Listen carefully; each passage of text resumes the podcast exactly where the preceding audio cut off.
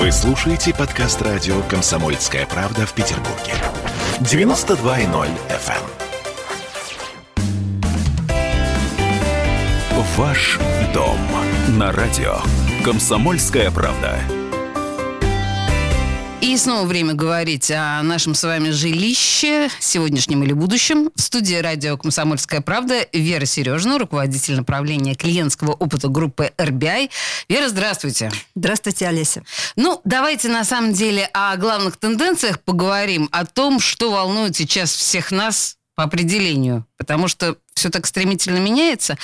Есть ощущение, что недвижимость сейчас мягко говоря, дорожает. Это говорят все эксперты. Это так? Да, а, Олесь, совершенно верно. Она дорожает – это удивляет даже нас, аналитиков рынка, потому что, наверное, предсказать в начале этого года такой рост, ну, вряд ли кто бы предсказал. Сейчас цифры таковы, я все-таки их назову. За 9 месяцев этого года массовый рынок подорожал на 18%. 18%? Да. То есть, понимаете, да, это не 3,5, вот как обычно да, у нас, да, да говорят? Я для, для примера скажу, что такой рост у нас был э, накопленным итогом за предыдущие три года. То есть 17, 18, 19 год, а вот сейчас такой рост, да. И в бизнесе то же самое приблизительно. Э, вторичный рынок подорожал чуть-чуть меньше, он порядка 7%, но все равно подорожал, потому что рынки эти связанные. Можно спросить, почему-то, не просто почему подорожал, а почему такой адский рост? Такой высокий рост, я хочу сказать, потому что периоды э, более высоких ростов у нас были. Они были, конечно, давно, это был там 2006 год, но все равно они были. В основном основная причина – это высокий спрос. То есть в настоящий момент времени, то есть цена – это результат, мы говорим, уравновешивающий спрос и предложение. В настоящий момент спрос высок, да, а когда, скажем, количество людей, которые хотят купить, там еще увеличивается, наблюдается, иногда мы говорим такое понятие, немножечко эффект даже ажиотажного спроса. Вот, это боюсь, ажиотажного да, спроса. Похоже. И здесь вот уже он, ну вот это случилось и случилось. Все, это случилось. Вы это связываете, конечно же, с пандемией, с выходом из пандемии или не, наоборот, не выходом, льготная ипотека. Как вы это объясняете? Первый фактор – это то, что у нас сейчас э, снизили ставки по ипотеке, снизили ставки по депозитам. Uh-huh, uh-huh. Они невысокие. Люди, которые, например, сохраняли свои деньги в рублях, они смотрели на эти, все-таки у них был прирост этих. Сейчас это не так. Сейчас это не так, и если у кого-то заканчиваются депозитные там ставки, они начали думать, что делать. Вторая вещь, которая связана, это все-таки снижение курса рубля. Тоже это все знают, этот факт случился. И здесь уже, может быть, у кого, например, вдруг были долларовые накопления, то сейчас недвижимость... Эти счастливчики, знаете, есть такие, да. Да, есть такие, да. Вот, и все-таки они э, как-то это переводили, и тогда недвижимость можно купить, соответственно, выгодно. Ну, а пандемия, пандемия – это неопределенность. Давайте так, это очень сильная неопределенность. Вот то, что мы наблюдали раньше, такие ажиотажные вещи, у нас был там конец 2014 года, это некоторая неопределенность общая, непонятно, что будет. В данной ситуации, если есть накопление, и их лучше сохранить, то недвижимость все равно остается чем-то твердым. Да, действительно, про падение рубля я совсем забыла, и понятно, что, ну, пока в ближайшее время нет надежд, что он особенно воспрянет, это тоже, конечно, фактор важный. А, хорошо, если мы говорим о росте цен на недвижимость, э, все-таки вторичка в этой ситуации отстает, верно? А вторичка сейчас, я бы сказала, в краткосрочном периоде немножко отстает, но нужно понимать, эти рынки всегда связаны, они сильно не оторвутся. Мы наблюдали разные периоды времени, вторичка увеличивалась, да, первичка стояла, было разное. Но в долгосрочной перспективе они все равно идут очень рядышком. Ну и потом вторичку надо понимать, она очень разнородная. Есть вторичка, как говорим мы, такая старенькая, да, там у нас и хрущевки есть, и брежневки есть. А есть новая вторичка, она ведет, она чувствует себя неплохо. Поэтому здесь первое, самое главное, они все равно связанные рынки. И сказать так, например, вторичка у нас замрет, а первичка рванет на 30%, такого не будет. Потому что часть людей перейдет на вторичку. Тут э, несколько экспертов сразу говорили мне о том, что есть ощутимый тренд на потерю интереса. Ну, не то чтобы даже потерю интереса к вторичке, а переоценку некоторым образом вторички, именно потому что она теряет актуальность. Потому что сейчас на рынке такие предложения с точки зрения там, комфорта, удобства, там, того всего, что э, бабушкина квартира, так называемая, ну, может быть, даже вторичка и не бабушкина, она достаточно приличная, в отличных локациях, она ценность свою несколько утрачивает. Вы эту тенденцию видите? Ценность, она не абстрактная вещь, она ценность, она для определенного человека, правильно? Для определенной группы людей, или, как мы говорим, маркетологи, для определенного сегмента. Угу. Поэтому э, те, кто уже, например, купил первую квартиру в новостройке, да, или уже пожил в этой, уже хочется лучшего, тогда эти люди будут действительно стараться, стремиться купить действительно квартиру в новом доме. Кто, например, стартует в Петербурге, иногда есть такая категория, говорят, и приезжие, да, в принципе, стартовать из бабушкиной квартиры, ну почему бы нет? Это первый шаг. Поэтому для каждого сегмента есть свои покупатели.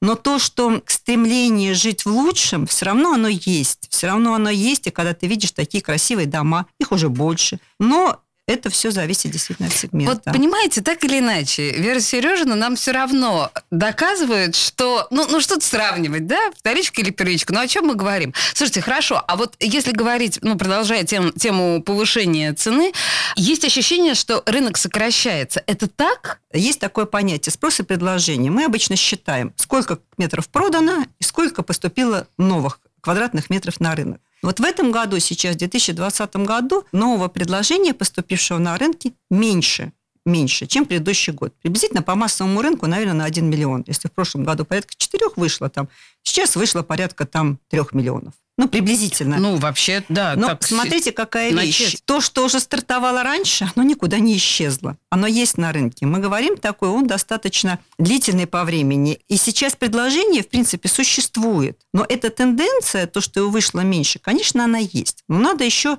чуть-чуть подумать о причинах этого. В прошлом году почему вышло очень много квадратных метров на рынок? Готовились к скроу. И те, кто мог, подходил по отсокам, постарались стартовать свои проекты в тот период времени. Uh-huh, Поэтому, uh-huh. с моей точки зрения, это естественная реакция и на пандемию, потому что если бы, несмотря ни на что, выводились такие большие объемы, ну, тоже было бы странно. Действительно да? странно. Недвижимость все-таки в разрыве от экономики не живет. Uh-huh. Но вот эти два года я бы, знаете, как бы новое предложение бы сложила и поделила бы пополам. И это было бы среднее предложение в год. 3 миллиона вполне неплохая цифра, да, с точки зрения продажи, она, в принципе, достаточно. Поэтому сказать, что нечего купить, ну, вряд ли.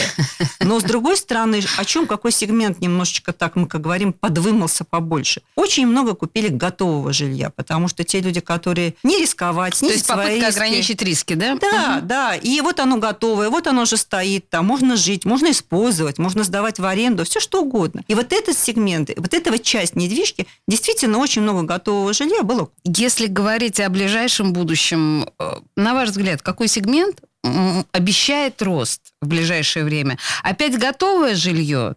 Или, ну вот как вы видите эту ситуацию, развитие? Рост будет э, то жилье, которое люди считают, которого меньше всего на рынке не все, возможно, готовы ну, жить достаточно далеко, в Красносельском районе, в Девяткино. Но не все готовы. Кто-то уже хочется ближе к центру. И вот если предложение ближе к центру, не обязательно центральный район, давайте и Московский район, и Адмиралтейский, там, это районы как бы все-таки центральные для нас.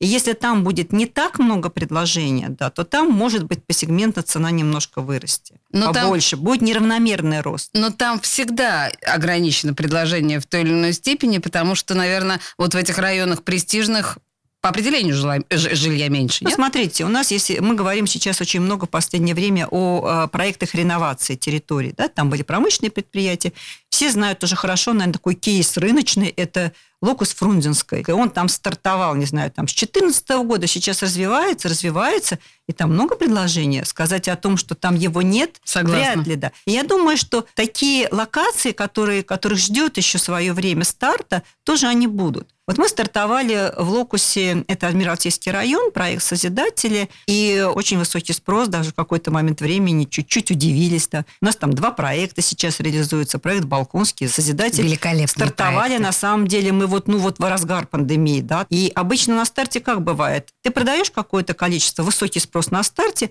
потом он чуть-чуть снижается. Так вот к этому проекту уже сколько прошло месяцев, мы не можем сказать, что снижается спрос. То есть Но ну много вот продано. Это отдельный и, мне кажется, очень крутой тренд, когда такие компании, как RBI, крупнейшие игроки, собственно говоря, на рынке, осваивают ту или иную неоднозначную территорию, на первый взгляд, а потом оказывается, что это вау, что ну, это то, к чему стремятся вообще горожане. Я правильно понимаю? По большому счету, это ваша фишка. Поскольку я много занималась приобретением земельных участков, но мы давно говорили, что Адмиралтейский район в нашем городе недооцененный. Недооцененный, потому что людей, которые любят его, много. Это все-таки центр города. Просто там возможностей немножко, может быть, для старта не так много, потому что плотная жилая застройка. Но действительно мы стараемся искать действительно лучшие места, неосвоенные, которые мы точно знаем, будет интересно жителям. Россияне признали Петербург самым привлекательным городом для переезда на совсем. Почему так? Ну, красоты оставим, бог с ними, с красотами. Я думаю, здесь немножко рациональная история. Я достаточно много собеседую, скажем, принимаю на работу молодых сотрудников, и часто многие приезжие. Кто-то говорит, я решил остаться в Петербурге, понравился. Я говорю, почему? Мне, говорит, здесь легче, Москва не нравится. Москва... Выбор один, переезжают. Ну, чего начинают? Первое, Москва, вторая – Петербург. Просто по экономической активности, для возможности реализации человека. И э, Москву часто отметают, потому что она слишком быстрая, слишком насыщенная, слишком большая плотность людей. Но, в принципе, уровень жизни там и стоимость жилья там выше. Петербург, он действительно с точки зрения вот этой среды, это не мои даже слова, потому что я здесь живу здесь давно, но люди говорят, он комфортный, мне здесь нравится, мне здесь спокойно, уровень образования высокий. Люди, кто остаются, многие, ведь кто еще, кто детей сюда, дети поступают, они стараются здесь остаться. И родители тоже все, тянутся, да? и родители тоже потом думают, ну, а потом я переберусь сюда. И я такие примеры, точно кейсы знаю. Вот, золотые слова, это очень приятно слышать, конечно, да, всем нам, петербургцам. Вера Сережина, руководитель направления клиентского опыта группы РБИ. Спасибо большое. Ваш дом на радио. Комсомольская правда.